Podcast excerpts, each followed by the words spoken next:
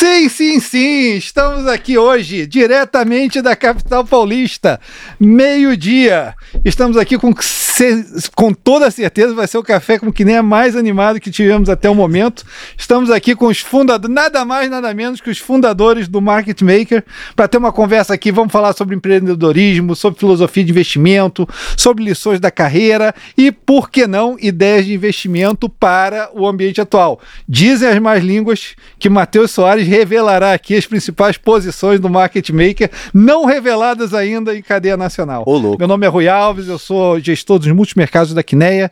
Quineia, só lembrando para vocês, uma das principais gestoras independentes do país, mais de 60 bilhões de reais de ativos, tá? E parte do que a gente faz aqui no Café com Quineia é trazer para vocês a research, a pesquisa, né, o conhecimento que nós, dentro da Quineia, é, desenvolvemos e trazemos para vocês via várias publicações. Só lembrando algumas das nossas publicações mais recentes, tá? O Gambito do Kizar tá com a gente no, no nosso blog da Quineia, tá? Entra lá, dá uma olhada. Essa publicação tá sensacional, uma das publicações mais acessadas da Quineia, falando sobre a guerra entre a Ucrânia, a Rússia e a União Europeia. Isso está tão bom, tão legal que chegou a derrubar o nosso site em termos de número de acesso. Então não perca o Gambito do Kizar. Saindo no final dessa semana, provavelmente quinta-feira, Montanha Russa Inflacionária nosso Que Insight, que é a nossa publicação mensal que a gente lança na metade do mês, falando o que a gente imagina da trajetória da inflação americana, cheia de dados legais e também algumas conclusões surpreendentes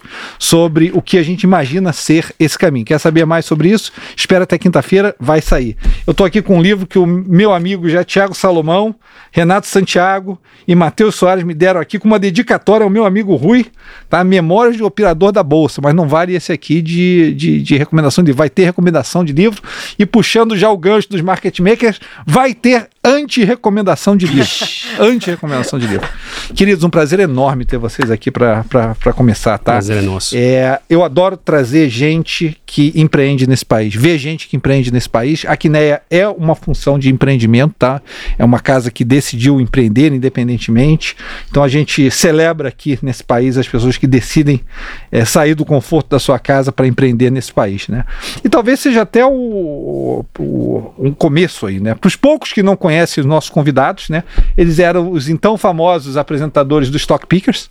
A gente é um programa que a gente celebra, um programa que a gente gosta muito. Inclusive, nessa mesma composição dessa sala aqui, a gente fez o chamado episódio 116. Se você não viu o episódio 116, veja o episódio 116. Era essa sala nessa mesma posição, só que espelhada, né? O Thiago estava aqui com, é. o, com o Renato e eu estava ali com o Matheus. Mas é um, um episódio que eu acho que até hoje ainda traz bastante coisas atuais, né? Um episódio de outubro, setembro do ano passado, eu acho, mas traz assuntos ainda bastante atuais para o mundo de hoje. Sem mais demoras para os nossos convidados. Gente, eu queria ouvir de vocês é, como vocês falam, né, com a sinceridade, né, de, de como vocês falam de quem é, quem é você na Faria Lima. Eu queria ouvir mais de vocês. O que é sair daqui de casa e empreender?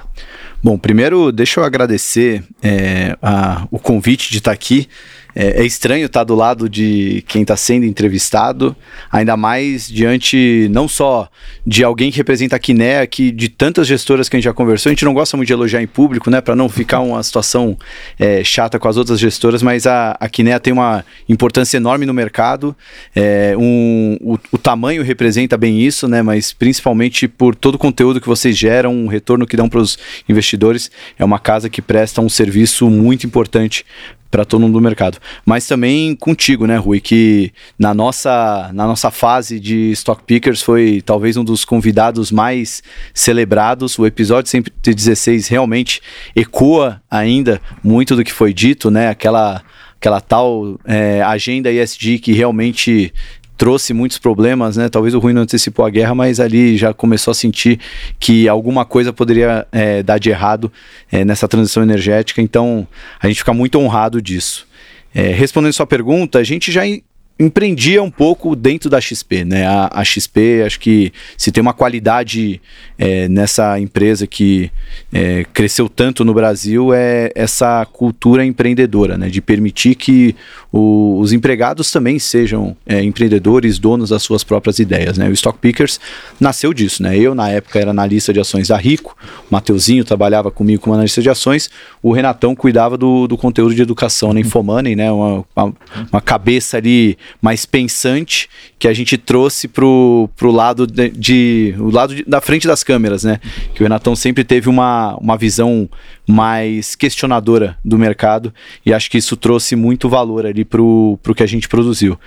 É, a ideia deu certo, o projeto cresceu e a gente queria alçar voos maiores, né? Até por isso que a gente está com esse projeto agora é, que nasceu recentemente, né? Faz que já deu um mês, Renatão, que nasceu? Não, né? Que dia é hoje? Hoje é 18? Ainda não. Então é 19 hoje. Uhum. Então ainda não deu um mês, né? Tá bem jovenzinho, mas a gente já tá começando com os primeiros episódios, pegando aquelas pequenas dores do, do, dos do primeiro negócio, né? De contratação, é, ajeitar escritório, pensar como vai ser a estrutura e tudo Quem mais. traz papel higiênico né, de manhã, né? Aquela coisa Quem vai básica fazer- de quem Quem startup. vai fazer o né? café? Quem vai fazer o café? Quem vai reservar a sala de reunião? Então, Quem é que vai é, encomendar a caneca para dar de brinde? é, pois é, hoje é- a gente tem os delegados e os delegantes. Aliás, né? depois eu mando o endereço lá no Rio pra você mandar a caneca, tá? Pode deixar. Já tá com o Mateuzinho essa aí, né, Mateuzinho? Já- Mas é, eu acho que é uma. empreendedorismo, a gente teve um exercício muito tempo para refletir, né?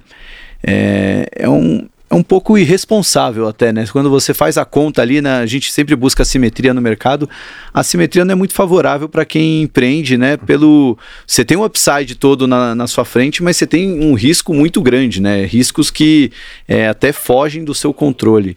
Mas quando você tem uma vontade genuína de fazer alguma coisa, é aquela motivação extra, né? Que vai te fazer dormir um pouquinho mais tarde, acordar um pouquinho mais cedo. E acho que isso motiva muito a gente ali no dia a dia. Já motivava antes do que a gente fazia e agora motiva ainda mais. Vou deixar também meus. estamos entre amigos, né? Isso que torna ainda mais especial, né? Por enquanto. isso, é, isso realmente. Até a primeira reorganização É é. Até a primeira ação que eu É. colocar na carteira Mas- que Primeira é. Rior. É, Mas isso é muito louco, Rui. O Matheus foi amor à primeira vista. Na pri- na- a gente sentou um do lado do outro para trabalhar Pelo menos foi do lado. e. Eu lembro da primeira reunião que a gente teve. A gente tava numa... Antes de trabalhar junto, né? É, antes de trabalhar. Foi uma reunião com, Lu- com o Luiz Alves Paz, Paz de Barros, tava o Breda também, foi ali que eu te vi pela primeira vez. Que É. foi 2018. A gente começou a trabalhar junto em 2019. Já tá rolando um solo de saxofone que vocês não estão ouvindo. né, um aí. Kennedy aí É. de fundo. Não, não fica com Aquele- ciúme. O Renatão fica com ciúme. É foi especial, Você cara. conheceu Foi ele antes, né? Não, o Renatão eu conheci antes, só que o Mateuzinho eu me apaixonei pela primeira vez e a gente virou amigo, irmão, parceiro e hoje sócio, né? Mas é uma coisa que eu sempre falo, sabia? As pessoas subestimam isso. A gente faz negócio com gente que a gente gosta. É. Percebemos, percebamos ou não, a gente faz negócio com Até gente porque que a pra gente gosta. brigar é bem mais fácil brigar com quem você gosta. Com. Nossa, como é ruim brigar com quem você não agradável gosta. estar com a presença da pessoa, né? Senão você não vai querer realmente passar tanto tempo com ela assim. Agora, o Renatão eu conheci de uma maneira completamente diferente. A gente fazia MBA junto Uhum. e o Renatão escrotizou meu gosto musical. Eu, Com razão, diga-se de passagem. minha, minha reação foi: nossa, odeio esse cara, nunca vou ser amigo dele. Mas tu não gostava de rock and roll naquela época? Não, eu gostava, mas eu falei de uma Mas banda ele, ele que gosta de uma vertente gostava. de emo, sabe? Você, você chegou a ouvir emo, né? Os caras Ah, não chorando. é né? emo, mas- Ele gosta, mas é Não, um- não vamos entrar nisso de não novo, vamos já nisso, superou tá? isso. Punk choroso? Hoje- É um punk chorão, é. Chorão. é. Hoje virou, hoje virou um, um Virou grande amigo, história, parceiro, mas na época a gente nasceu é, nasceu um pouco errado, né? Então eu não subestimo. Muita gente fala que é a primeira impressão que fica, mas eu não subestimo a minha capacidade de conhecer alguém, Uhum. ter uma impressão ruim e no futuro essa pessoa se tornar super importante na minha vida. O Renatão é uma delas. É isso aí. Mas eu continuo com a minha opinião de que Ah, mas a sou gente. muita banda ruim. É, tudo bem, Tá, você é chato. Já, que- já, que, já que o assunto é gosto musical, a gente tá aqui nesse tempo do rock, né? Eu gostaria de indicar o filme do Elvis, que tá sensacional, não percam. Tá, já que eu não vou indicar livro hoje, vocês vão indicar livros hoje, né? Eu vou indicar o, o, o filme do Elvis aqui pro pessoal ver, porque tá Sem spoilers, hein? sensacional. Sem spoiler. Ele morre no final, tá? Sem spoiler. É, hum, Renatão, é, dentro dessa de empreendedorismo, cara, vocês não vieram, não estão vindo sozinhos, né? Vocês estão trazendo também sócio com vocês. A gente tem um sócio, a gente eh, se jogou no mundão aí, mas a gente eh, procurou um sócio que tivesse a ver com a gente, né? E aí a gente criou o Market Maker em sociedade com a Empíricos, que bom, acho que não precisa nem explicar quem é, né? Porque quem co- acompanha o mercado financeiro é uma publicadora de. É uma, um research, uma publicadora de, de ideias de investimento, de relatório, né? Para falar um português claro, e é uma empresa que tem no DNA conteúdo. Né? E é uma empresa muito boa de marketing digital, virou é, escola sobre isso. E a gente concluiu que tinha um alinhamento muito grande com o que a gente queria fazer, né? Porque no fim a gente é isso, a gente é um produto ah, de conteúdo, de ideias de investimento e tá ligado com um case global de sucesso faria todo sentido, né? É, isso que o Salomão falou sobre a XP é, é muito verdade, assim, né? Ah, o, o, o Stock Picker só poderia ter nascido na XP, eu acho, porque essa mentalidade que a empresa tem de, ó, se você achar uma pista, corre nela, ocupa ela, não tem problema nenhum. E foi o, o Stock Picker surgiu por causa disso, porque se eu fosse pedir pro meu chefe na época, se eu fosse obrigado a pedir pro meu chefe na época, ou para qualquer um, eu falar, posso fazer esse projeto paralelo? Eu falei assim, cara, você não tem tempo. Porque realmente eu não tinha tempo, Salomão não tinha tempo, a gente não tinha tempo. A gente fazia, bolava falar- a pauta no elevador, porque ele tava num andar, eu tava em outro, e a gente ia pro estúdio, que era num terceiro andar, era assim que, que, que, que começou. Iriam É. falar também que o projeto era uma. Eu ia falar um palavrão, mas é uma porcaria, né? Eu falar, É, "Pô, isso daí poderiam- não vai dar certo. É, um podcast. é. Onde já se viu? Mas esse- lá, lá a mentalidade faz, se rolar, rolou. E isso não tem, não tem preço. É, mas no momento que a gente chegou depois, a gente precisava, eu acho, de um, de um, é, de um alinhamento total com o que a gente quer fazer. E aí, pô, uma empresa. De, se a gente quer fazer conteúdo, tá numa empresa de conteúdo é onde a gente vai, é, é, vai deslanchar mais. E foi isso que aconteceu. E a gente tem, tem esse sócio aí. É, e aí falando um pouco mais da Empíricos, né? Porque é, acho que é, a Empíricos, como o Renatão falou, né? O grande case de sucesso de quem transformou conteúdo, né? O, consumidores de conteúdo em assinantes, né? Pro cons- varejo, né? É importante deixar isso claro. conseguiu rentabilizar é, algo que ninguém nem sabia direito o que fazer. É, mas eu, eu conheço Empíricos desde antes da Empíricos nascer, né? Porque tanto o Felipe Miranda quanto o Rodolfo, que são dois dos quatro fundadores, é, eles foram meus chefes na Infomoney lá em 2009. O Miranda que me contratou lá e a gente trabalhou um tempinho junto. Eu fui estagiário dele. E aí eu vi a Empíricos nascer ali em meados de 2010. Eles foram saindo para construir o negócio. Então já via lá os primeiros relatórios, tive até oportunidades de ir trabalhar lá, acabei é, escolhendo ficar na, na Infomoney, que já estava com a XP, mas sempre rolou uma, uma admiração e uma certa aproximação, né? Então, isso também é muito importante, né, Rui? A escolha de um sócio, né? Quem vai estar com você Ah, nessa caminhada, né? E estar com uma empresa que, assim como o Renato falou, é o grande case de sucesso nesse mercado. Já foi muito criticada por isso e hoje a maioria quer copiar, né? A gente até tinha aquele mote, né, que todo mundo quer ganhar o que a Empíricos ganha vendendo relatório e ninguém quer fazer a campanha que ela faz. É, hoje isso mudou, né? Hoje até tem gente dando curso de como vender no marketing digital usando a estratégia da Empíricos, né? É, eles ganharam o respeito do mercado, tiveram seus deslizes no caminho e aprenderam com isso. E acho que a gente ter acompanhado isso tão de perto e ao mesmo tempo de fora nos trouxe o senso crítico de definir, pô, são esses caras que a gente quer estar junto nessa caminhada do Market Makers. Não, com certeza. Até você ser o, o trailblazer, né? Você ser a primeira pessoa que abre um caminho, né? Que a Empíricos eu acho que foi isso no mercado brasileiro. Foi a primeira empresa que abriu o caminho para educar a pessoa física de maneira contínua, né? Com assinante, com um grupo grande de assinantes. E eu, eu vi o Felipe Miranda falando no programa de vocês, inclusive o Felipe teve aqui no nosso último episódio. Se você não viu o episódio 7 ainda do Café com Quiné, assista, com o Felipe Miranda e com o Jojo. É, mas quando você abre a trilha, quando a trilha, o mato é alto, né? Você vai abrir a trilha, logicamente a trilha no meio do caminho é difícil ser aberta, né? Pensa, por exemplo, vamos falar das empresas mais admiradas do mundo, Apple. Né? Não foi fácil para o Steve Jobs abrir aquela, aquela trilha, né? Quantos deslizes não teve no meio do caminho, né? Quantas vezes ele saiu da empresa, voltou da empresa, né? Custou a saúde dele, aquela empresa. É, então você ser o trailblazer, você ser a pessoa que abre o caminho em qualquer mercado, nunca é fácil. É, eu tenho admiração enorme pelo Felipe, por tudo que ele fez ali nesse, nesse caminho todo, né? E quanto ele cresceu, amadureceu durante todo esse período.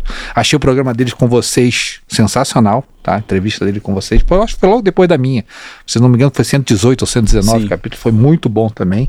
Mas como é que fica essa questão de educar o público brasileiro? Eu acho uma das principais perguntas desse programa, tá? O que é educar o público brasileiro em investimentos? Que é o- ah, vai ser, acredito seja a missão de vocês, né? É, porque é uma tarefa difícil, porque você tem que fazer o cara ser educado em investimento, mas não pode prometer para o cara ganhar dinheiro ontem. Né? Tem que ter uma proposta que é justa. Como é que vai ser a proposta de vocês? Bom, acho que cada um pode dar sua opinião sobre isso. A gente não tem uma resposta é, bonitinha e envelopada para isso, mas eu, eu vou falar o que, o que me motivou dentro de tudo que eu já fiz na minha vida com conteúdo, né? É, eu sempre fui muito apaixonado pelo mercado. Né? Eu não fiz jornalismo, mas trabalhei como jornalista por quase 10 anos da minha vida. Mas sempre fui estudioso, apaixonado pelo mercado, buscando conhecimento. Então, tudo que eu buscava fazer, desde as minhas primeiras entrevistas no Infomoney, a criação da carteira recomendada no Infomoney, o nosso projeto de análise de ações na Rico, era obviamente para gerar conhecimento, mas também para me ajudar como investidor, né, a tirar as minhas dúvidas. E o que acabou ajudando isso é que no mercado financeiro você pode encontrar gestores muito bons em performance, gestores médios, gestores ruins, tem sempre uma média, né? Mas é muito difícil você encontrar um gestor burro. Né? Todo mundo no mercado financeiro parece que tem uma inteligência acima da média, porque é um ambiente muito competitivo, né? um ambiente que exige demais estudo, dedicação, bunda na cadeira. Então, cada conversa que a gente tinha com esses gestores, cada interação com um gestor, analista, qualquer é, pessoas ligadas a empresas de capital aberto, a gente conseguia absorver um conhecimento muito grande e traduzia isso da melhor forma para o público. E o que nos fez continuar a fazer o que a gente fazia era o próprio feedback do público. Falar, pô, depois que eu vi essa entrevista, eu entendi por que, que eu devo investir nessa empresa, ou por que eu não devo investir nessa empresa, ou o, como é que funciona o investimento de longo prazo. É, o próprio feedback é o que nos alimentava a direcionar nosso caminho e dar aquele, aquela vontade de continuar fazendo. Então, a, a resposta para a sua pergunta é é bem essa, né? A gente tem nossas, nossas convicções do que a gente quer fazer, o que a gente acha que é bom fazer, mas é o feedback do público que vai acabar falando sempre é, o, o que, que a gente deveria fazer. Né? Acho que não tem nada mais gratificante do que falar, poxa, depois dessa entrevista você mudou a minha vida como investidor, é, você abriu meus olhos para algo que eu não sabia. Isso não é, é, é meio parece meio romantismo, né, falar, mas isso faz valer tudo a pena, assim, é, faz mostrar que a gente está no caminho certo. Uma, uma coisa legal também, que até gostaria de complementar, é que a gente tem uma veia de pessoa física também, né? Uhum. Quando a gente começou, pelo menos eu, quando eu comecei, eu comecei. É, eu costumo dizer que eu comecei no chão de fábrica ali da, da Rico, né? Quando a XP ainda não, não tinha comprado. Eu comecei atendendo os clientes. Uhum. Então a minha função era, putz, era explicar o que, que era renda fixa, explicar, putz, o que era ação. Era, era tentar passar para o cara um pouco do que era aquele, do que era o ambiente do mercado financeiro. Então, lá atrás a gente já carrega essa meio que essa necessidade, essa vontade de explicar para a pessoa que está do, do, do, outro lado da, da linha o que, que é o mercado, né? O que, que você tem que, o que, que é o mais importante que você tem que saber sobre uma ação, né? É, para você sair vencedor nesse negócio, né? Porque até mesmo na minha família, né? Eu tinha, eu tenho tios que trabalharam no, no mercado financeiro, até hoje trabalham eles o Chiquinho, inclusive, trabalhou no, no pregão Viva Voz, né? E assim, ao longo de, puta, de, muitas, de muitos anos, eu cresci ouvindo algumas, é, alguma, alguns temas, né? Algumas histórias de que mais parecia um cassino do que realmente um lugar que você pudesse construir riqueza, né? Tô falando do mercado financeiro, mais especificamente sobre, sobre ações.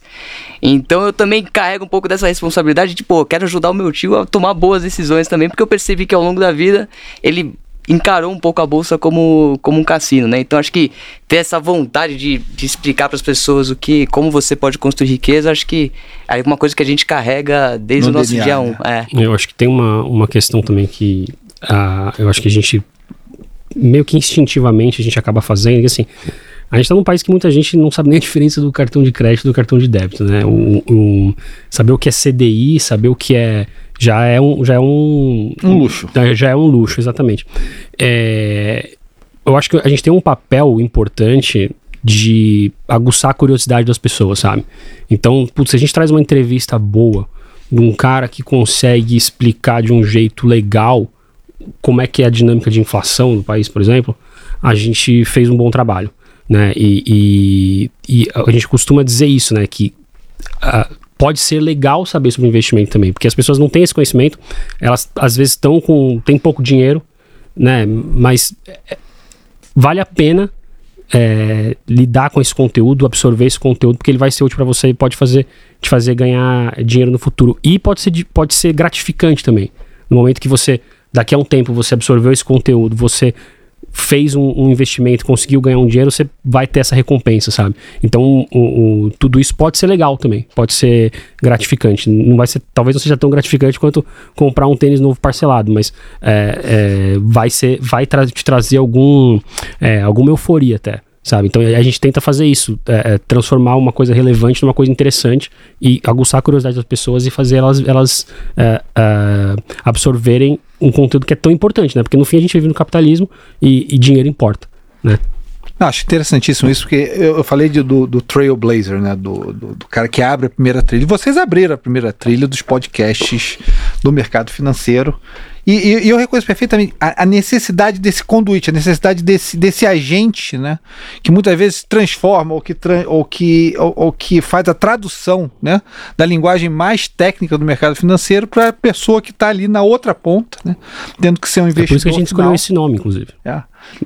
E o. Do que, que, outro, outro, dia, eu vi vocês entrevistando o, o, primeiro programa de vocês, vocês entrevistaram o Landau. Um abraço, Landau, tudo bom, querido?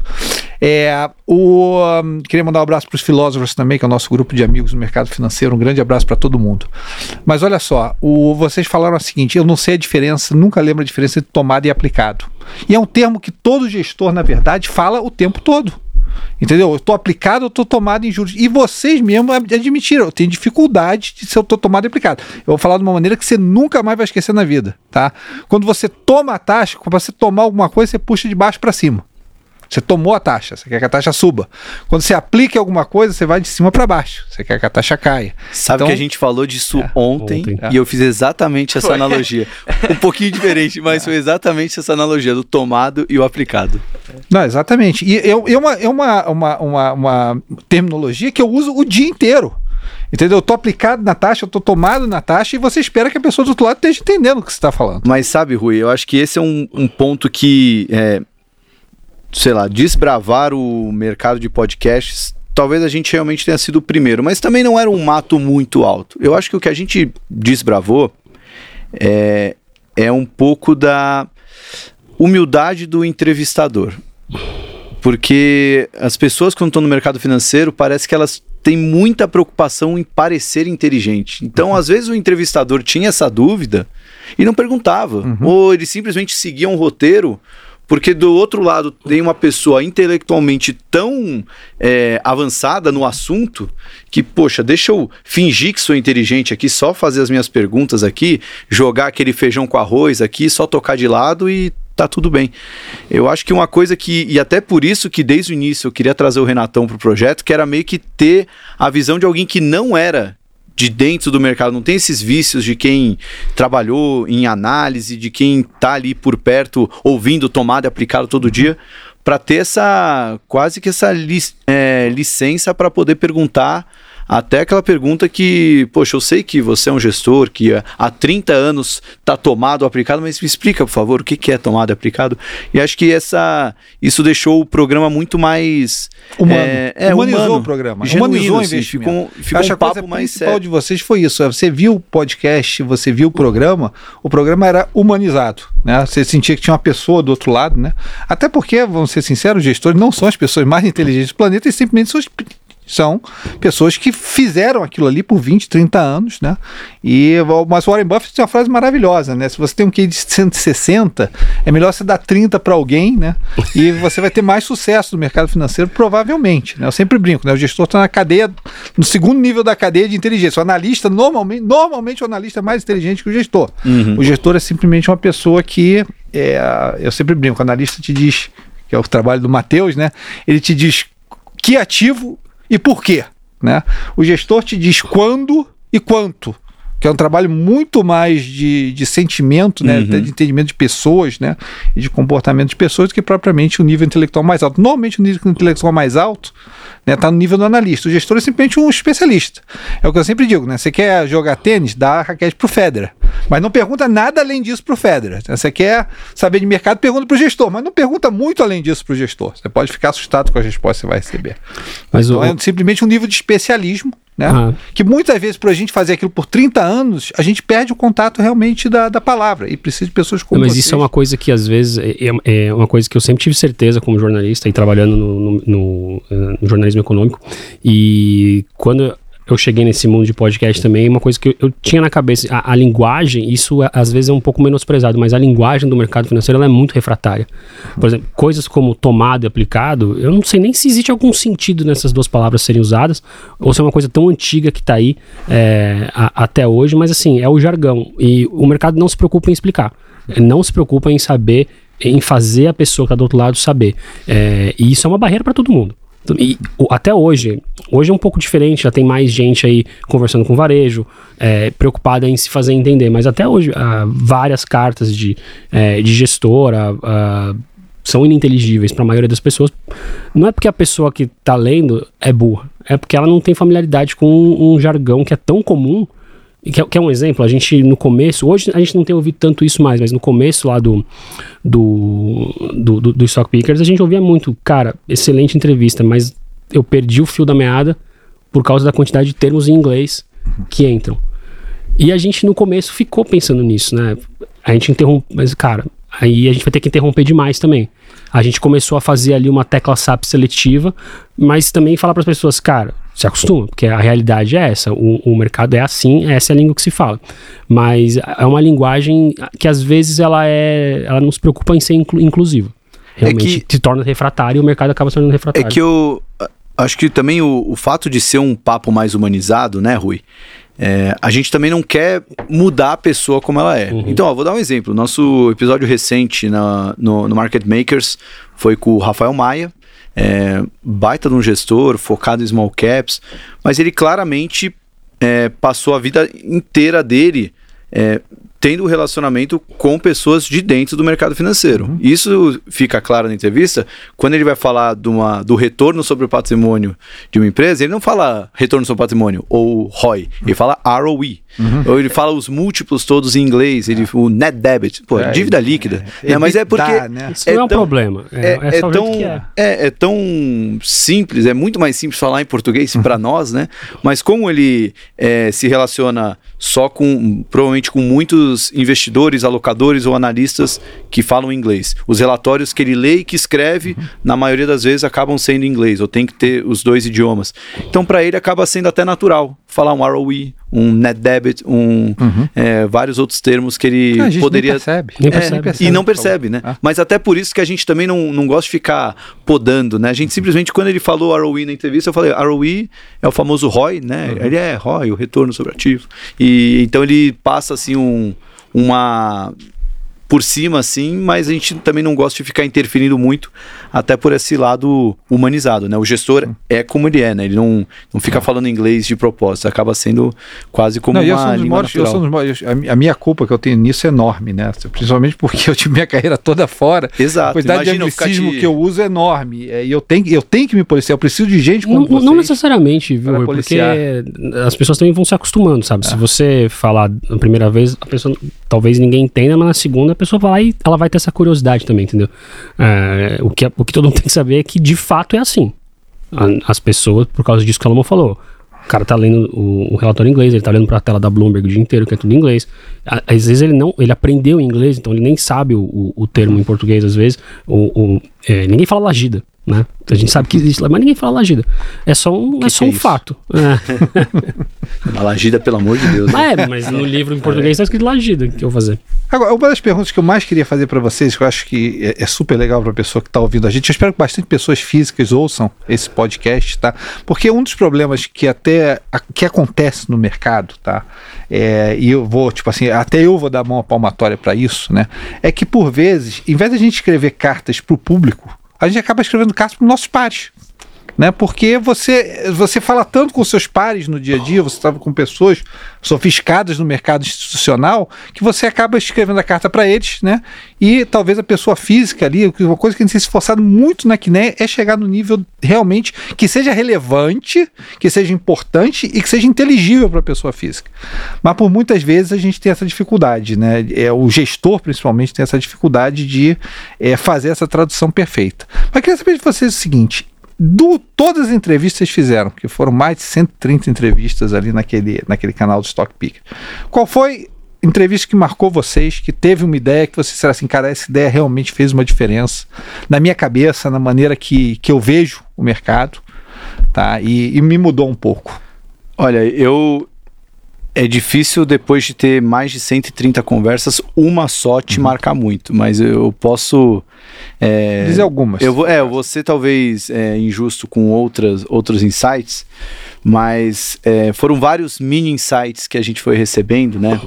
É, eu lembro, por exemplo, uma das, um dos primeiros episódios ali foi talvez o episódio 12 com o Sherman, Deze- 17. eh, o Sherman, Foi de 17. que ele falou de uma posição em talvez era Springs Global, alguma small cap, bem small cap, meu, daquelas que bem pequenininha mesmo.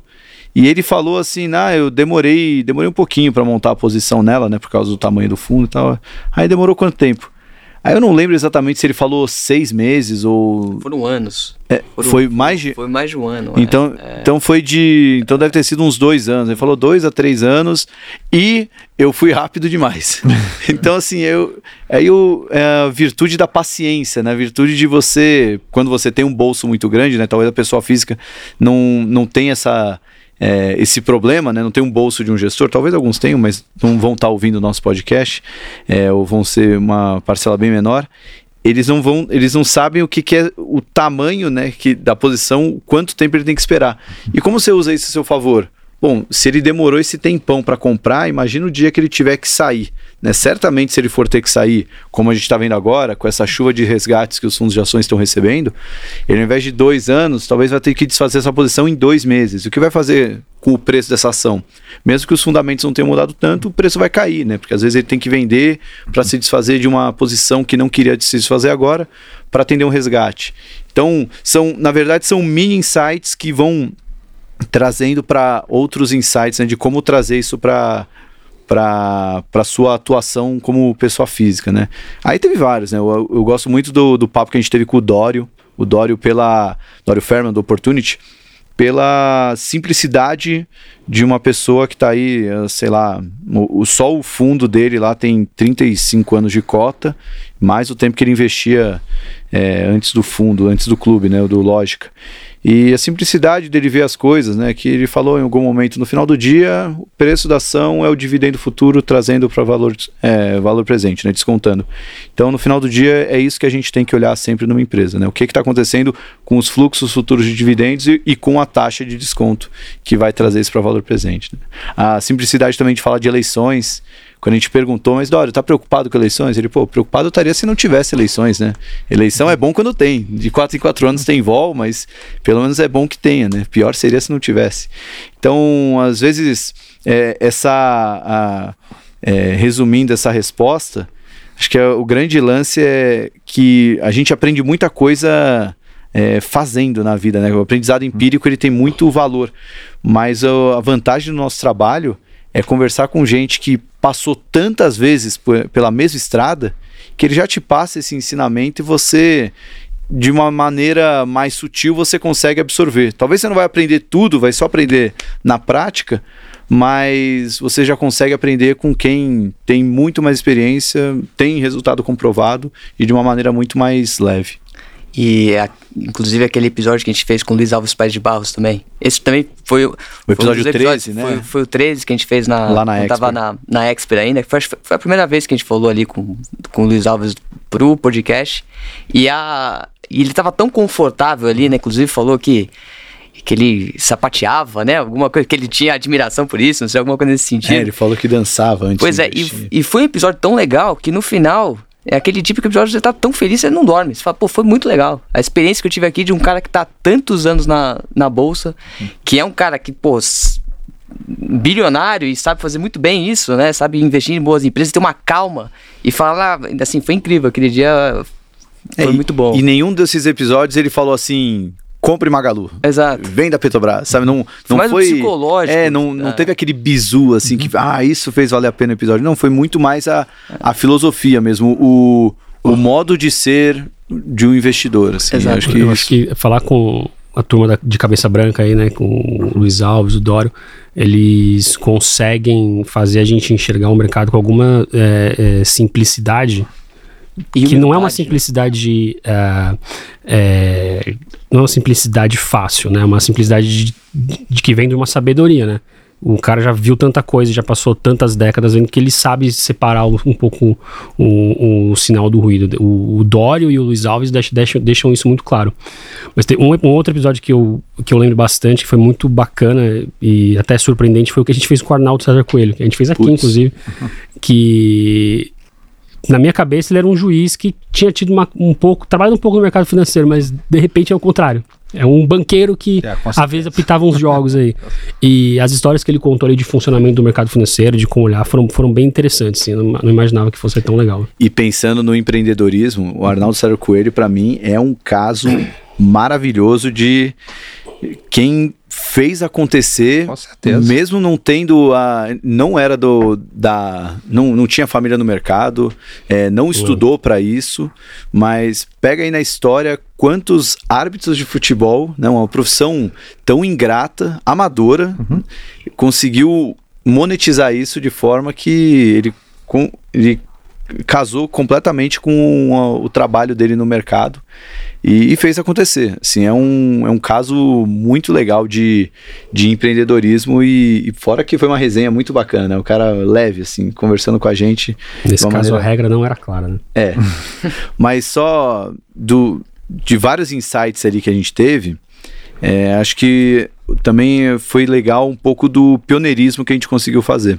É, e aí eu volto ao episódio que a gente fez, uhum. que ele teve uma primeira versão que eu não vou lembrar o número exatamente, mas antes de todo mundo começar a falar de ESG, antes mesmo, porque não tinha. Foi uma semana antes a XP lançar o primeiro fundo ESG. Uhum. Ter uma, direto, uma diretoria disso, né? Foi, é, criar a diretoria e tudo mais. Ah. Uma semana antes a gente fez um papo com o Fábio Perovic da Fama e o Luiz Guerra da Pragma. Uhum. Aliás, o Luiz Guerra única entrevista que ele acho que deu na vida e talvez nem vai dar de novo, mas o assunto ele gosta tanto de falar disso que ele se dispôs a falar, viu que a gente fez uma baita lição de casa para conversar. E ali, mesmo antes dessa bandeira ESG entrar e muita gente falava o que é ESG, o que é greenwashing, já naquele papo a gente já começou a ter essa percepção, né? E ficou muito claro quando eles começaram a falar de investir em empresa de petróleo, que o Fábio é totalmente contra, falou não, não invisto em empresa de petróleo, que é, isso é um mal e não sei o quê. E o, o, o Guerra tinha outra visão, ele falava, olha, não é que a gente investe, mas não investir na empresa não vai fazer esse problema sumir. Então, uhum. às vezes é melhor você investir numa empresa dessa e tentar promover uma mudança ou fazer com que o, o S e o D compense o impacto do I, né, do, uhum, é. do ambiental. Isso talvez seja melhor do que simplesmente se abster, falar, ah, não, isso não presta, não vou investir. Então, há diferentes maneiras de fazer o ISD, há diferentes maneiras de colocar isso em prática com investimento. E o nosso episódio ali que a gente fez é, foi uma resenha muito forte em cima disso, né? De como que essa bandeira do ah, ISD é não poluir. Então, ótimo. Então, para de produzir é, é, commodity que polui e vamos todo mundo abraçar as árvores e resolver o mundo. E não era isso, né? E a gente está sentindo, né? Um dos motivos pelos quais a gente está vivendo essa inflação descontrolada mundo afora, um dos ingredientes dá para botar na conta aí dessa transição de matriz energética na Europa por causa dessa bandeira ESG. Essa é uma coisa interessante, né? Até, deixa eu pegar uns pontos interessantes que vocês falaram, até dividir a minha experiência nisso. Eu acho que é, o pessoal de cabeça branca realmente é, é sensacional tê-los visto, né, no podcast de vocês, porque primeiro eu acho que é, a prova está sempre no pudim de investimento, né? Só quando você realmente está algumas décadas nesse negócio e se mostrou confiável é que você, eu acho que realmente a, o seu diferencial aparece. Então Dória, por exemplo, é uma pessoa que eu não conheço, Dória pessoalmente, acho pessoa fantástica. Conheci ele no seu podcast, nunca tinha conversado com ele e achei sensacional. Achei incrível. Eu me lembro de ter visto o episódio ter escrito depois no, no meu grupo e disse, cara, que cara fenomenal em termos de carreira, cabeça e tudo mais, né? Então, o pessoal de cabeça branca, é, eu respeito, eu sempre falei isso, respeito enormemente e aprendi muito, né? É, vendo isso no podcast de vocês. Com relação à questão de ESG, eu acho, interessante o seguinte: o Soros tem uma frase maravilhosa que ele diz assim: é, a recompensa desse trabalho não é, é longe de ser a parte financeira. Né? A parte financeira se, se desinteressa rapidamente. A coisa principal é você ser capaz de perceber a realidade antes que outras pessoas percebam essa realidade. E como consequência disso, você tem uma remuneração financeira. E logicamente você precisa pensar diferente dos outros para chegar a conclusões diferentes. Né? É, eu acho que parte disso é você saber dizer para as pessoas, ter a capacidade de dizer para as pessoas de que aquela visão correta, aquela visão parece correta do mundo não está correta, né? E por incrível que pareça, é isso no programa de vocês, todos os capítulos que eu vi, que são esses momentos que alguém diz alguma coisa que não é o consenso ou que não é fácil de ser digerido, é que aquele episódio, aquele, aquela mensagem entra fortemente. Por exemplo, a gente escreveu essa carta aqui, eu falei no começo, Gambito do Kizar. Foi a carta mais lida que a gente teve. Tá? Ainda está disponível no nosso blog. Mas por que, que ela talvez ela tenha sido mais linda? Porque ela fala uma coisa que as pessoas não querem escutar. Que é o fato de que, cortando o gás da Europa, a Rússia tem uma vantagem competitiva enorme nessa guerra e todo mundo torce pela Ucrânia. Mas as pessoas não querem escutar o contrário. Da mesma maneira, quando você tem uma agenda ISG que é para o bem da humanidade, alguém aqui pode ser contra o bem da humanidade? Lógico que não. Todo mundo aqui é a favor disso. Uma sociedade mais justa, mais igualitária, em que todos tenham uma participação, lógico que todo mundo é a favor. Mas quando você fala para as pessoas que talvez aquilo não possa ser atingido da maneira que se pensa que pode ser atingido, aquilo vira um choque no sistema. Né? E são esses capítulos em que. E é isso que é investimento, em grande parte. Né? São esses capítulos que você traz o diferente é que realmente esse capítulo fica na minha cabeça. Por exemplo, quando eu vi o Felipe Miranda no programa de vocês, é, aquilo me marcou muito, porque tinha lados ali do Felipe que eu não conhecia, que eu não sabia, as dúvidas, como é que ele criou o empírico no momento difícil, aquilo ali me marcou muito, porque a dúvida do empreendedor é como o empreendedor sai do momento difícil, né? E espero que vocês tragam aí momentos desse nível aí. Eu espero que a gente não sofra tanto quanto é, eles, porque foi é. complicado ali a, a vida ali da, da Empíricos no começo, né? Desde o primeiro dia que um dos sócios não apareceu. É, aí depois... Pelo menos a gente foi no primeiro dia, né? É, já, já começou. Começou melhor. É atrasado, como sempre, a gente, um de nós, né? Mas tudo bem.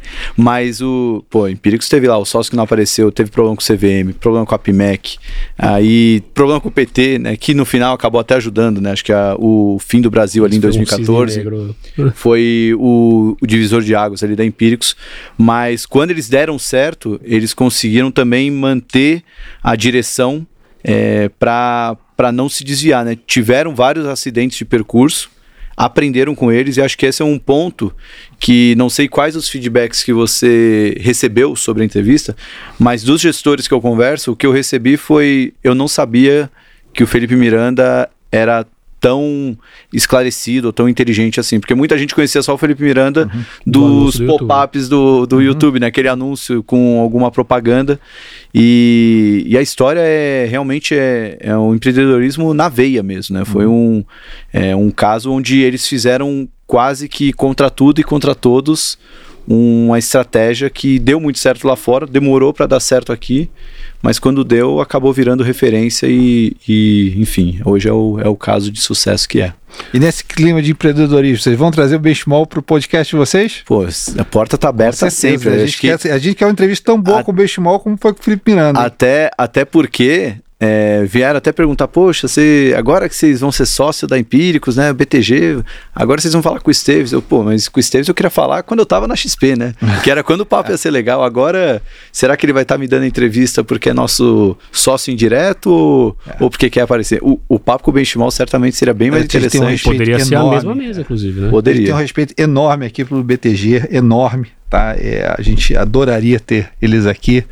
Esteves, Mansueto, esse pessoal todo, a gente adoraria ter esse pessoal aqui, porque não só empreendedorismo, mas são cabeças fantásticas. No caso do, Mansu, no caso do Mansueto, é uma pessoa que serviu o Brasil muito tempo em Brasília, a gente tem um respeito uhum. enorme pelo cara, um respeito enorme pelo André Esteves também. Tá? Mas só para deixar claro, tá? Se o Esteves estiver vendo aí, pode, se quiser participar do Market Makers, pode chegar, não tem Manda problema. direct aí. Mas antes vem aqui, Esteves. Antes vem aqui. Mas sabe uma coisa que eu acho também, o, o Rui, que voltando para o assunto do, do ESG aí, que é uma coisa que acho que talvez nisso o nosso trabalho, o seu e o nosso, acaba ficando é, cada vez mais difícil, né? Porque quando o, o ESG apareceu, a gente falou, precisamos fazer um, um, um comentário, um, um, episódio sobre isso, porque é, a gente está vendo que as empresas, o mercado financeiro está começando a ser obrigado a levar isso em consideração. Só que depois veio uma avalanche de ruído sabe? É de narrativas. Uhum. Narrativas do, no, no mau sentido, né? Coisa vazia só. E, e aí era iniciativa ESG na televisão, era iniciativa ESG no rádio. E aí as pessoas um pouco que ficam cegas para a realidade porque elas estão sendo inundadas por, por esse tipo de coisa, né? Por uhum. esse tipo de narrativa. E agora, e aí acontece isso. Depois de, sei lá, três anos de que só se fala de SD, alguém levanta e fala, mas peraí, não vai ter como esquentar a casa das pessoas na Europa. Né? Acho que talvez isso tenha sido um problema. Putz, é mesmo, e agora? Agora já era, vai ter inflação.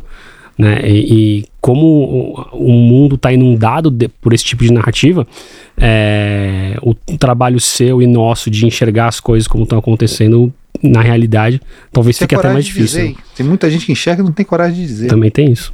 Ah. É, você, tá, você tá nadando contra muita coisa, né? Não vê upside em dizer. É, não vê upside dizer. É difícil ir contra. Por por isso que o investimento é tão difícil, porque é difícil ir contra a É opinião manada, da né? maioria, né? Você segue a manada, né? É, é muito difícil isso. Mas a manada te atropela às vezes. É, né? Mas são esses momentos. Eu, eu, eu gosto muito dessa frase do Soros, cara. O investimento é você é, é, o- é, é o reconhecimento, né? É a recompensa por você ter vi, entendido a realidade antes que outras pessoas fossem capazes de entender a mesma realidade. Tá? Talvez o trade dele mais famoso ali, que foi a Libra Esterlina, tenha sido exatamente um momento desse tipo, né? Ele e, e- e o velho Druckmiller, que também respeito pelos dois ali é enorme. Mas para você ver como é difícil é, se expor, ah, às vezes até seja o tema ESG ou até qualquer outra coisa sobre investimentos. é, ah, isso eu lembro bem porque eu estava lá dentro do Infomoney, né? Qualquer matéria sobre Jorge Soros é, se tornava um cri- virava palco de crítica de leitores porque falava que não, mas esse Soros é comunista, vocês Uhum. não têm que dar palco para comunista. Uma pessoa horrível. Quando é uma ou outra pessoa comentando isso, Ouviu pra mim que o Soros é comunista falando de investimento é falar que o Federer é comunista em tênis. Eu digo, não tem importa. nada a ver. Tem É. nada a ver. Ma- Mas, o, o, ponto, o ponto aí qual é? Quando uma pessoa ou duas fazem um comentário desse, Ah. você abstrai, né? Quando aparecem 50, 100 pessoas, aí você pede para uma pessoa dar uma opinião sobre o assunto, fala, não, não vou falar sobre isso porque não vejo upside nisso, né? Eu vou Uhum. acabar virando vidraça. Às ou- vezes você abre Como- a tampa de um esgoto, assim. É, eu peguei esse exemplo muito extremo, mas hoje é um pouco do que a gente vê em- em- no cenário político. Hoje você dar uma opinião política já te coloca claramente como um comunista ou como um fascista, um... Às vezes almoçar com um candidato já te coloca com, com nessa posição. Eu já, você segue ele no Instagram? Ah, comunista. É. Então tem um pouco dessa é, essa histeria, né? Essa histeria do momento. Que às vezes é muito, muito criado por robozinho, né? Também. Também. Os robôs estão atrapalhando tanto os gestores humanos quanto os comentários da internet. Agora, para build up, né, para a gente se preparar para o grande momento onde o Matheus revelará a sua carteira de investimentos, vamos conversar uma coisa. Se tivesse um jeito stock pickers, agora market makers, de selecionar investimentos, um, um jeito, eu acho que um livro que vocês têm que, ver- que escrever, tá?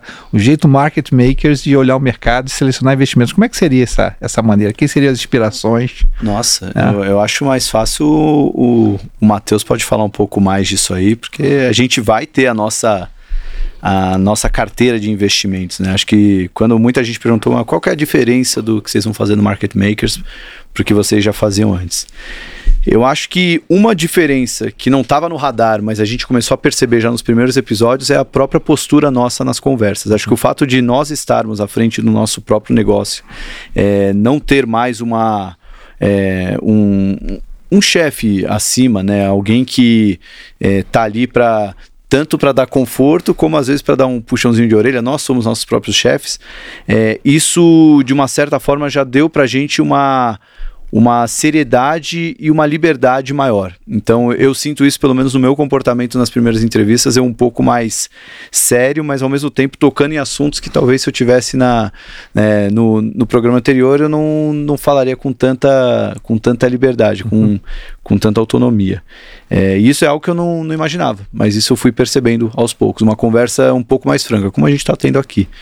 Agora, a maneira de. Aí o diferencial que a gente vai ter um fundo de ações onde a gente vai replicar as nossas melhores ideias de investimento. É, e o Matheus vai chefiar isso daí. Né? O Matheus já cuida, já é o nosso. que você vai ter que colocar o super- seu dinheiro nas ideias do Matheus. Exato. Exatamente. Meu Deus. Haja coração. Pois é. Eu vou. Tem certeza? Sem pressão, Matheus, mas é, Sem mas é isso. O É. Matheus vai. A gente vai estar Não, com o bolso na é que, reta. A verdade é que é, isso é um, uma coisa que a gente sempre conversou, né? Não, não, essa ideia não vem de agora, né? Da nossa vontade de, de fato, sentir na pele o que o nosso, o cara que tá ouvindo a gente também sente, né? E, e também, quando a gente começou junto, é, lá na Rico, o meu trabalho como analista veio antes do, do Stock Pickers nascer, né? E a gente tinha duas carteiras de ações que a gente é, tocava de uma maneira. Ela era um pouco mais. É, skin the game que o sell side tradicional, uhum. mas não era tão skin the game a ponto da gente botar nos próprio dinheiro, porque essa carteira ela era acompanhada em tempo real pelos nossos assinantes, era uma carteira small caps e uma carteira é, tradicional de ações. E a gente fazia o que o Sellside não faz, assim, a gente ponderava por dinheiro mesmo, não era 10% nisso, 20% naquilo, que é uma maravilha, né? Porque a ação cai 50% no mês, aí ele tira, só que ele tira 20%, né? Ele não vê que aqueles 50%, aqueles 20% que ele tinha agora é uma fatia menor do dinheiro. Uhum. Não, a gente fazia o, um capital é, fictício, porém o que fazia a, o cálculo da, das posições, colocava, quando tinha que proteger a carteira, colocava um derivativo ou fazia caixa, mas tinha uma gestão um pouco mais Aqui. vida real, né? Uma, uma gestão para ser prática de verdade para o investidor, para ele poder seguir a risca. A gente fez isso é, durante a nossa gestão na Rico. A de Small Caps, inclusive, foi, foi super bem quando a gente tocou lá, e a gente sempre quis trazer isso para dentro do, do Stock Pickers quando a gente estava lá, né? Agora a gente vai conseguir implementar no, no Market Makers. Mas desculpa Exato. aí, Matheus, Não, mas é, mas é, mas, é, justamente isso, né? Sentir na pele o que, que, o, no, o, que, que o cara que segue a gente e seguiu as nossas recomendações tá, tá sentindo também, né? Então eu sempre tive essa vontade, o Salomão sempre teve essa vontade, a gente conversou muito sobre isso. É, e aí surgiu essa ideia da gente ter o nosso fundo de investimento, que basicamente é a gente é, é uma filosofia de velho investing tradicional, né? De você realmente saber o que você está comprando, né? Você não está comprando um pedaço de papel, né? Você está comprando uma empresa, né? Então você tem que saber sobre essa empresa, tem que entender o que, que, produtos que ela vende, né? Se o produto, se o produto é relevante, como que ela ganha dinheiro, né? Quem são as pessoas que estão tocando esse negócio? Então é ter essa esse DNA de investidor, né? De você saber principalmente o que você está comprando, né? Como você gosta bastante de, de frases, né? Mas é que o Warren Buffett fala, né? Você tem que. É, se você não sabe o que você está fazendo, você vai perder dinheiro, né? Então acho que o primeiro ponto é você saber o que você está fazendo, ter processos claros, né? Para não te deixar colocar o emocional e o viés na tua análise, né? Então a gente tem lá uma. É, um processo, né? Até, inclusive, eu vou colocar na nossa newsletter de amanhã, que a gente tem um documento lá de 72 perguntas que a gente tem que saber responder sobre uma empresa. Não é que a gente vai responder todas até a gente fazer uma posição, mas assim, para essa posição se tornar relevante, você tem que entender. Porque se esse negócio cair 30% em algum momento, isso pode acontecer, isso vai acontecer, você tem que ter confiança de que, pô, agora ela tá mais barata, é uma empresa que eu gosto, vai gerar tanto disso no futuro, então eu vou comprar mais, né? E você só vai fazer isso se você tiver um bom processo de investimento, né? Ou estopar, né, Mateuzinho? Ou estopar. Agora, agora que perfeito. você vai aí para a é. vida real de investimento, é outra dizer, coisa. Às vezes você estopa, Exatamente. E assim, e a verdade é que você tem que ser humilde, né? É. Porque você nunca sabe de tudo, você nunca vai saber de tudo, sempre vai ter alguém que sabe mais do que você, né? Então quando você compra uma ação, quem que tá te vendendo esse negócio, né? Será que ele. Será que é você que sabe mesmo? Será que o cara tá te vendendo sem saber o que tá fazendo? Então, assim, você tem que ter humildade sempre e, e esse processo ele vai ser é, aprimorado ao longo do tempo, né? Ele não é estático. Então, é, Mateuzinho, é... mas aqui se fala, aqui se paga, meu amigo. Já são meio-dia 55, a gente tem pouco tempo para terminar. Holofotes no Matheus Soares. gente... Atenção, que rufem os tambores, Mateuzinho. Não, é, a gente tá montando Vamos lá, vamos tá... lá, tá montando não, vamos cara. Lá. Vamos não. lá, é, traz as ideias tá... aí. O que a gente tá pode abrir, pra não, abrir pra o não para não para a CVM não puxar é. a nossa orelha, né? É. Acho que vai ter algum problema se o Mateuzinho falar, mas tem você pode falar os setores, setores, não, setores, não, assim, o que a gente tá Ideias. É porque na, na bolsa é maravilhoso. Ó, não vou falar o nome, tá? Eu lembro de uma entrevista que eu dei para um estrategista de América Latina de um banco gringo, ele. Olha, eu não posso falar nomes, tá? Mas a gente está investindo forte na empresa que faz intermediação de, de, do mercado aí na, no Brasil. É. Eu, ah, B3. Não, não, não. Não falei B3. não falei B3. Investindo forte numa estatal ah, tá, de petróleo brasileiro. É, a gente também investe no, no empresa de mineração, a Vale. Mas com V. Assim, né? É. O, a gente está com um momento, em um momento que a bolsa caiu muito, né? Então, se você olha por qualquer métrica, putz, não parece estar tá caro. É claro que ela pode ficar barata por muito tempo, né? Uhum. Mas assim, eu acho que agora é o momento de você não querer é, querer acertar o olho da mosca, né? Agora é o momento de você comprar empresas que bem-sucedidas, né, com bons produtos, é, desalavancadas, né, a gente está no momento que, a, que o juros subiu muito, então isso vai impactar no, no, é, no lucro líquido das, das companhias. Então, você ter empresas com margens brutas altas, né, no momento de inflação, se você tem uma empresa com margem bruta alta, ela vai sofrer bem, bem menos do que uma empresa que tem margem bruta é, menor. Né? Então, é, eu acho que tem algumas características como essa, né, de empresas que podem divulgar bons resultados num ano tão difícil como esse, que a gente está é, privilegiando. Né? Então, poderia falar alguma aqui, né? Por exemplo. Não, o, o, fala o setor, senão você. Não, o setor de consumo. O setor de consumo é um setor que a gente está. Já caiu o suficiente, Mateuzinho? Tudo pode cair mais, né? Tudo pode cair mais, mas agora a gente tem começa a olhar empresas que estão em bons momentos operacionais com múltiplos talvez no menor patamar da história. Então tem alguma simetria aí, né? Esse juros pode subir mais? Até poderia subir mais, mas, né? mas o que a gente tem visto estudado é que pô, talvez a gente tenha, esteja no momento em que mais perto do final do que no início, né? E o, e o, juros é uma variável muito importante, né? Quando você investe, né? Com juros tão alto assim, é você tem um custo de oportunidade que é colocar numa renda fixa que está te rendendo aí 16% ao ano. Mas a verdade é que esse é o momento para você plantar é, os seus investimentos na bolsa, né? Claro que tem que levar isso em consideração, mas você compra quando tudo está na baixa, quando tudo está caindo, né? Claro, sabendo comprar empresas que podem divulgar bons resultados para frente, né? Mas eu acho que é um pouco então, disso. Consumo nossa... de boa qualidade com consumo. alta margem bruta. É, principalmente acho que margem bruta é capacidade da empresa repassar preço, né? Ter pricing power, que é, um, um, é uma consequência do produto ser relevante também, porque ela só consegue Existe fazer isso. isso na Bolsa Brasileira, Matheusinho? Alta margem bruta, capacidade de repassar preço, empresa bem gerida. Tem. Tem isso aí tem, mesmo? Tem isso aí. Tem. Okay, vou, vou, vou, perguntar lá pros, pra vou não... perguntar pro Mazili. Toma aqui meu dinheiro. Primeiro, ó. Dá gosto ter um. Nossa, ter um que orgulho. Que né, orgulho tava que aqui eu e o Renatão babando aqui, mas uhum. ó, o para não deixar o pessoal que tá, porra, não vai falar uma ação. Eu durante meu período Fala da aí, tua carteira física é, então, do... É. durante meu período ali que eu tive que esperar para voltar às atividades, comecei a investir meu próprio dinheiro Bom, tinha coisa lá que eu ia por convicção própria, teve muita coisa que o Mateuzinho é, me deu o, o, conselho dele. Posso falar que o que ele me deu o conselho acabou. Se tivesse feito a carteira só Mateuzinho, teria ido muito bem, porque ficou no 0 a 0 ali. Porque Você carteira... estragou a carteira do Mateus. Não, teve, tiveram algumas minhas que foram bem, mas ele olhou assim: olha, prefiro essa aqui, as que ele indicou que são as mais ligadas ao consumo doméstico. É, acabou indo muito bem. Mas o, um, uma coisa que o que trigou essa criação da, da carteira, é, a gente já tinha esse, esse, tesão mesmo de analisar ações do Mateuzinho, então, né? O cara até quase saliva, né? Quando tá falando de tanto que ele gosta de estudar isso. E o, a gente sempre trouxe boas ideias de investimento durante as nossas conversas, se aprofundava nisso, né? Na época que a gente estava na Rico, muitas das ideias que surgiram era depois de um podcast, a gente falava, pô, mas a gente já parou para olhar isso aí? Não, né? Vamos olhar. Aí eu olhava mais o detalhe e falava, não, não, isso aqui não vale a pena. Mas às vezes surgia uma outra que a gente fala, nossa, isso aqui surgiu de uma conversa assim, que nem era o, o objetivo, né?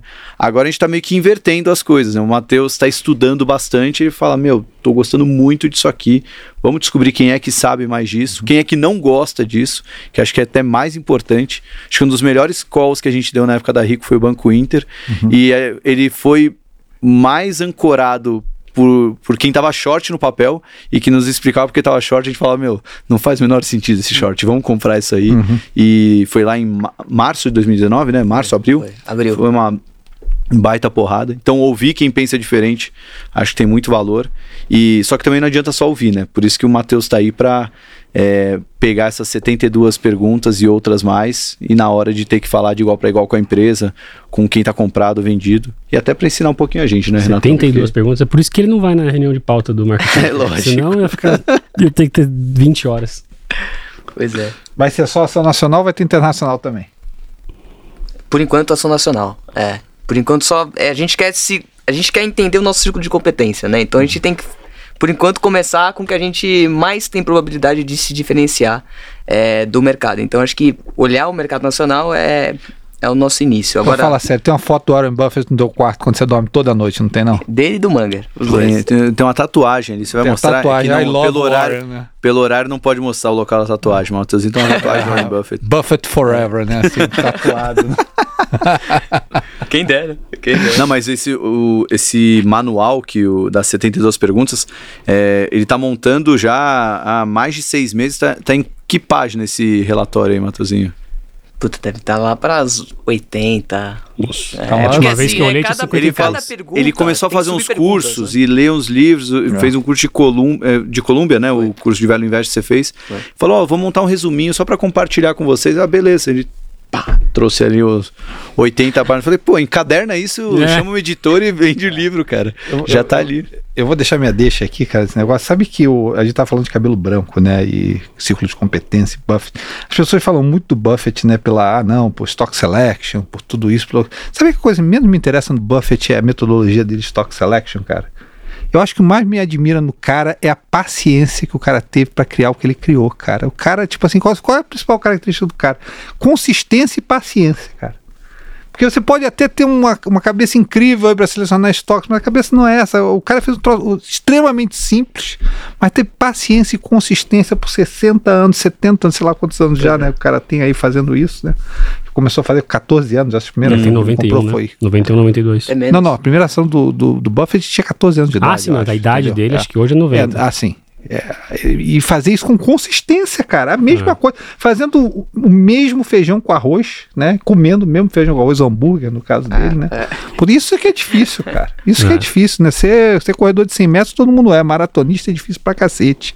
Você perguntou de insight que a gente já teve. A minha recomendação de livro ia em cima de. Então vamos lá, recomendação de livro pra gente poder fechar o programa, que já Eu tem vou- uma hora de programa. É, eu vou falar primeiro pra já fugir. né? Ele- Tá bom? eliminar. É, pra ninguém, vocês não roubarem. Não, mas é, é meio chovendo molhado, né? Mas o livro do Morgan Housel, Ah, é, maravilhoso. para mim, é um dos livros mais legais que. eu- porque ele consegue abranger. ah, ah, ele consegue abranger o assunto da mesma forma que a gente gosta, né?